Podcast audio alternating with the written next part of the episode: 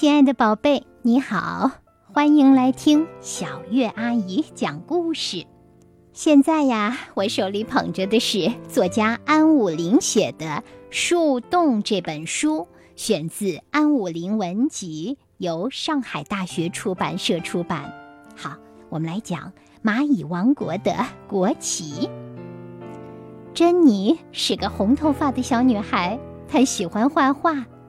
有一天，妈妈在厨房蒸馒头，珍妮在桌子上画画。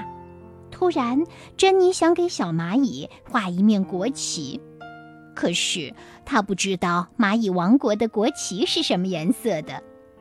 于是呀，她去厨房问妈妈：“妈妈，妈妈，蚂蚁王国的旗是什么颜色的？”妈妈说：“宝贝，黑色。”珍妮很高兴，因为他想到的也是黑色。他掰了一块酵母，妈妈问。你掰酵母做什么？珍妮说：“我让画笔吃点东西，它就有劲儿啦，好给我吐出更黑、更浓的颜色。”珍妮呀，一边在纸上涂颜色，一边用画笔的另一端沾酵母。她说：“吃吧，吃吧，吃得饱饱的，把蚂蚁王国的旗涂得黑黑的。”吃了酵母的画笔。果然把那面旗涂得黑黑的。珍妮说：“画笔呀，画笔，你是个大力士，瞧你吃了多少酵母呀！我敢打赌，天下没有比你力气更大的画笔了。来，帮我挑上，挂得高高的，让每一只蚂蚁都能看见。”突然，只听见“砰”的一声巨响，画笔呀。变得像一棵大树那么高大，把房子都顶破了。珍妮吓坏了，她怎么知道吃了酵母的画笔会长得那么大？珍妮哭了。妈妈听见后从厨房跑了出来：“宝贝，发生什么事了？”妈妈问。珍妮说：“我闯祸了。”他指着房顶让妈妈看，妈妈也很害怕。不过呀。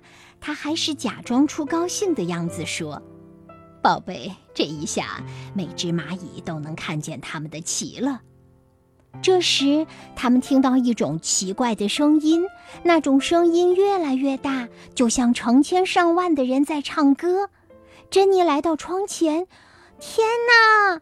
珍妮惊叫一声，他们的房子被从四面八方赶来的蚂蚁包围了。妈妈说。宝贝，别怕，他们是来看国旗的。珍妮想问问妈妈有没有听到蚂蚁唱歌，可不巧，敲门声打断了她。一只很大的蚂蚁走了进来，很有礼貌地说：“我是蚂蚁王国的国王，谢谢你们，珍妮，你给我们做了一面最最美丽的旗。如果你愿意，我想请你来当升旗手。”对了，我们还在美丽的森林里给你们盖了一栋漂亮的房子，请允许我们蚂蚁王国的公民向你们表示谢意。进来，蚂蚁国王对着外面大喊一声，一只蚂蚁进来了。那只蚂蚁向珍妮和妈妈敬了礼，就乖乖地退了出去。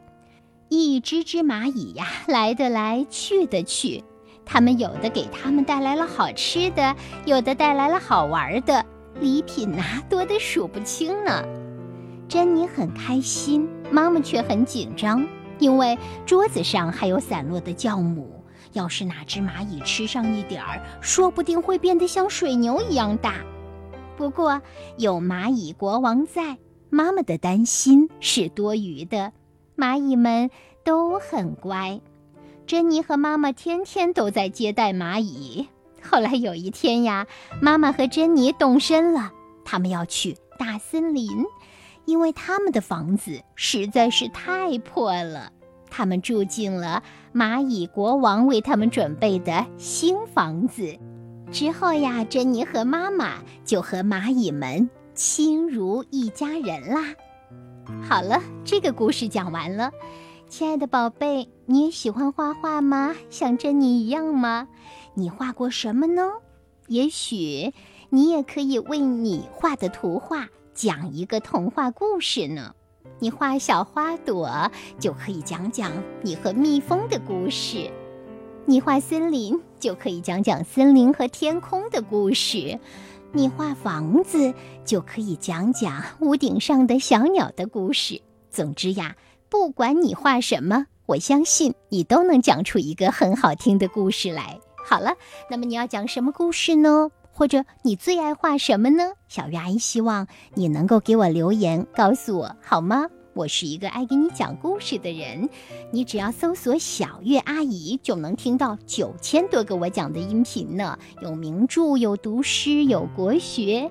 当然，你还可以通过搜索“小月阿姨”找到我写的书《小主持人的二十五堂课》，还有《又见构树花》，陪你长大等等。构树呀，是一种很特别、我喜欢的树，结构的构，树木的树。嗯，希望你也能认识这种特别的植物，画出它的样子，好不好？找到我的书封面上，你就能看到它的样子啦。